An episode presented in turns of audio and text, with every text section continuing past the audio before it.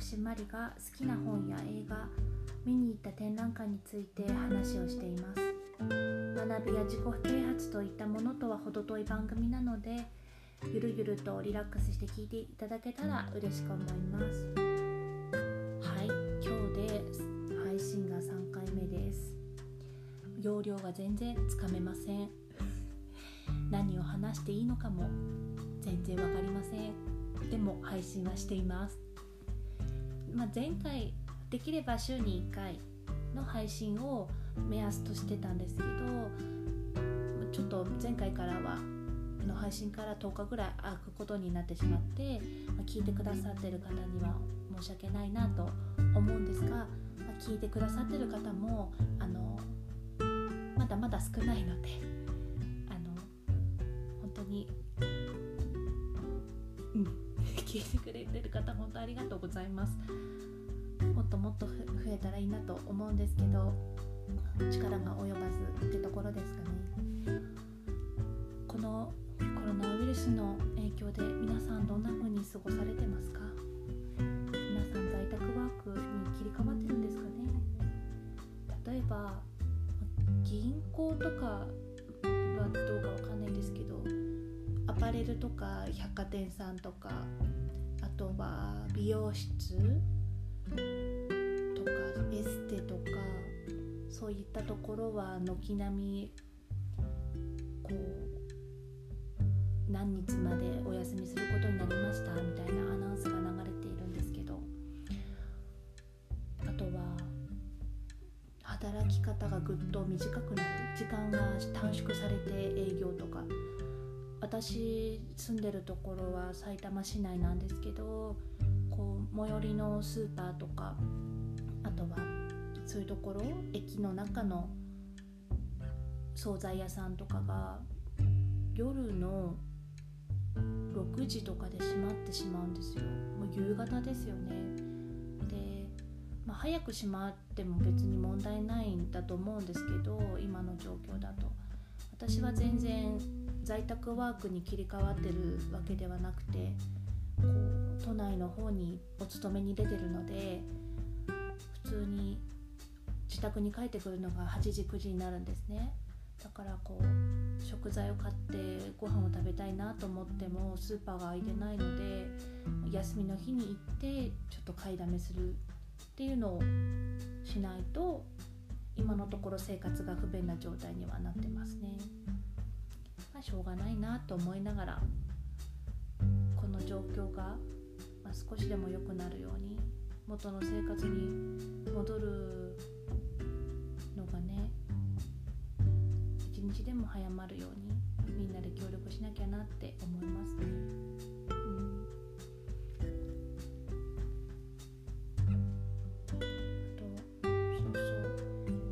私がこのポッドキャストをしていて一応マリさんのところでツイッターを配信してるんですね。よかったら聞いてくださってる方ご意見とか、まあ、こういうふうに喋った方がいいよとかあとこういう話も聞きたいなとかあと慣れてきたらよかったらゲストに呼んでくださいっていう方がいたらお話ししてみたいのでこうハッシュタグマリさんのところで感想を書いていただけたら嬉しいですし、一応アットマークところアンダーバー NO のであの検索していただけたら私のツイッター見ることができるのでよかったら見てみてください、まあ、フォローしてる人もフォロワーさんも本当に少ないのでなんか存在感があまり感じられないですけどツイッター上には存在してるのでよかったら興味本位で覗いてみてください。あとはこういうネット私そこまでうまく活用してる方じゃないんですけどアメブロさんでブログとかも書いてるのでブログに興味がある人はアメブロもよかったら覗いてください。とブログ名はマリスマリの学びブログっていうブログを書いていてまあ、読んだ本とかあと日常の日記みたいなことを配信配信？記事を上げてます。で私フォロワーさんが、まあ、こちらも同様に少ないので目指す100人。今100人を目指してるんですけどなかなか伸びないです。私の書き方があまり今あまり良くないんだなと実感しつつ書くのが得意じゃないなって思いつつ書いてます。でも書くの楽しいんですよね日記とか。最近だと自己流の英語学習について書きました。そう英語学習についても話した。いんですけど私英語は喋れもしないしこう全部理解できるほどの読解力もないんですけど最終的な目標として要所で本を読みたいっていうのがあるんですね。なんでかっていうとあのバイリンガルバイリンガルニュースを聞いていた時にマミさんがあれ？バイリンガルニュースで言ってたのか？マミさんがネットのなんか記事を書いてたのを読んだのか覚えてないんですけどその中でこう世の中の8割の情報は英語で書かれてるっておっしゃってたんですよ。でそれを読んだ時にこう日本語だけしか知らないとどうしてもこう情報の取り入れ方が、まあ、選択肢狭まってしまうなって感じたのととはやっぱり英語が読めるようになったりとか理解できるようになると普段の生活で映画を見たりとかあとセレブのなんか発言を読んだりとかする時に自分で理解できた方がより楽しいだろうなって思ったのがきっかけでこうだらだら英語の勉強してるんですけど文法とかがねなんでどうしてわからないっていうのがずっとあったんですね。だからこう単語とかもいちいち考え込んじゃったりとか文法とかオンとかあったとかインとかの使い方がなんでここでこうなるんだろうとか本当面倒くさいように考えちゃってた部分があってでなかなか進まなかったんですけどこれもまたあの YouTuber, YouTuber のようこさん英語で英語学習用のチャンネルなんですかね。あれは。っていう結構こうメイクがはっきりとしたはっきりものを言える芯のある女性が YouTube でチャンネルを持ってるんですけどその方がこう皆さんの質問に答えますっていう信しててで私もそこに質問を投げかけたんですね。でその陽子さんはもともと文法がめちゃくちゃ得意だからこう苦労せずにあの勉強することができたって言ってたんですけどこう私たち私はすごく文法の勉強が苦手で理解ができないので得意な人はどうやって苦手な人はどうやって勉強したらいいんですかって質問投げかけたらそれを採用してくださって文法が苦手な人が一番陥りやすいのはいちいちなんでって考えてしまうことっておっしゃってたんですね。で違う言語を学ぶ上で大事なのはなんでっていうのをなくすことてかなんでって思わないことそれだけで全然勉強の仕方というか、まあ、受け入れる方が変わるっておっしゃっててそっかって。そこにすら自分で気づけなかったんですけどね。そりゃそうだ。違う言語違う国の言葉を学ぶんだから日本語を前提としてこう何？日本語にいちいち変えようとか日本語だったらこう言うだろうとか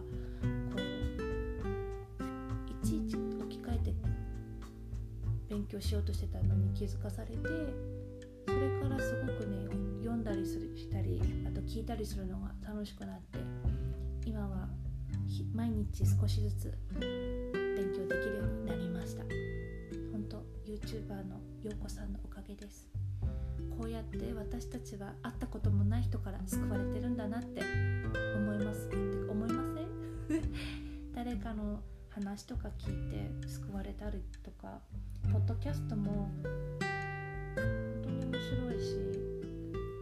し知らない人声だけしか聞いたことない人の話を聞いて共感したりとかなんか本のレビューとか聞いててもえその本知らないな読んでみたいなって思えたりとか。そう。本当エンタメが多様性があっていい時代ですよね。うん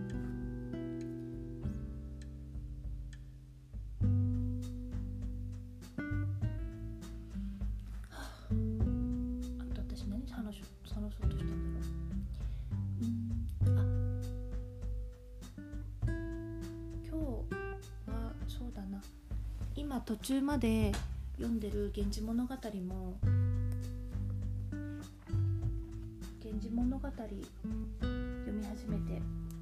まだ田辺聖子さんの現代語訳なんですかね。読み始めてまだ上巻の100ページぐらいまでしか進んでないんですけどこれも面白いですね。あのとにかくモテる男の話っていうざっくりとしたことしかこう前情報がなかったんですけどあの光源氏さんちょっと狂ってる っていうのが正直な感想です。だってなんか可愛いって思った女の子を可愛いなこの子を自分の思うようにこう育てたいみたいな場面があって。でよし。自分の家に連れて帰ろうって言って連れて帰っちゃうんですよ。怖くないですか？普通に誘拐ですよ。っていう。紫式部さんの時代はこういうのあったことなんですかね？どうなんだろうって思いながら。もしこういう時代背景とかに詳しい方いたら私に教えてください。知恵袋とか発言小町とかでも検索しても定かな情報が出てこず、まあ、そこで見つけるのもなんか無理あるなって自分でも思うんですけど。そうなんかちょっと怖いなって思いますよね。やっぱ現代の価値観とあの古代の価値観あと裁判制度みたいなのがない時代な話ってやっぱりこのモラル感の乖離がすごいなっていうのを読みながら思いつつ文学としてはやっぱり言葉の使い方とか綺麗だったりとかしていいなと思う部分もあり。本を読むと一気にタイムスリップできるようで楽しいですよね。おすすめの本とかあったら教えてほしいです。私はどうしても偏った読み方しかできないので。村上春樹さんと江国香織さんとあと誰だ？あとはん？ぐらいかな。が大好きで。もうその2人さえあればいいって思ってるぐらいだから他の作家さんは知らないし池井戸潤さんとか東野圭吾さんとか1ミリも読んだことないんですね。